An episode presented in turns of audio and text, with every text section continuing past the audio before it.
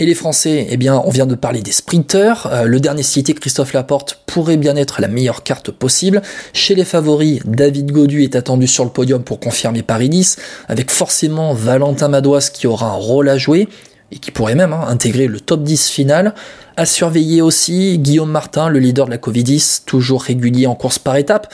Alors jouera-t-il le général? Une étape de montagne lors du dernier week-end, à voir, tout comme euh, Clément Champoussin chez Arkea, Geoffrey Bouchard chez AG2R, et puis il y aura Julien Lafilippe qui aura enlevé la remorque hein, avec le petit Nino euh, à l'arrière, et après la déconvenue d'Evenepoel sur le Giro, à la Philippe, il aura tout à gagner sur ce Dauphiné, lui qui pourrait aussi en profiter pour finaliser les termes d'un contrat futur, et puis Julien, il doit briller après avoir été au service du collectif sur les Flandriennes, bien en retrait, mais le coureur, ah, personnellement c'est le cœur qui parle, qui me hype le plus, c'est Lenny Martinez. Lenny Martinez aux côtés de David Godu sur le Dauphiné, c'est une annonce surprise et qui provoque beaucoup d'attentes. Lenny sera le coureur le plus jeune de ce Dauphiné. Lenny Martinez, il a 19 ans et il a prouvé cette année qu'il n'a pas peur de se frotter au meilleur en montagne.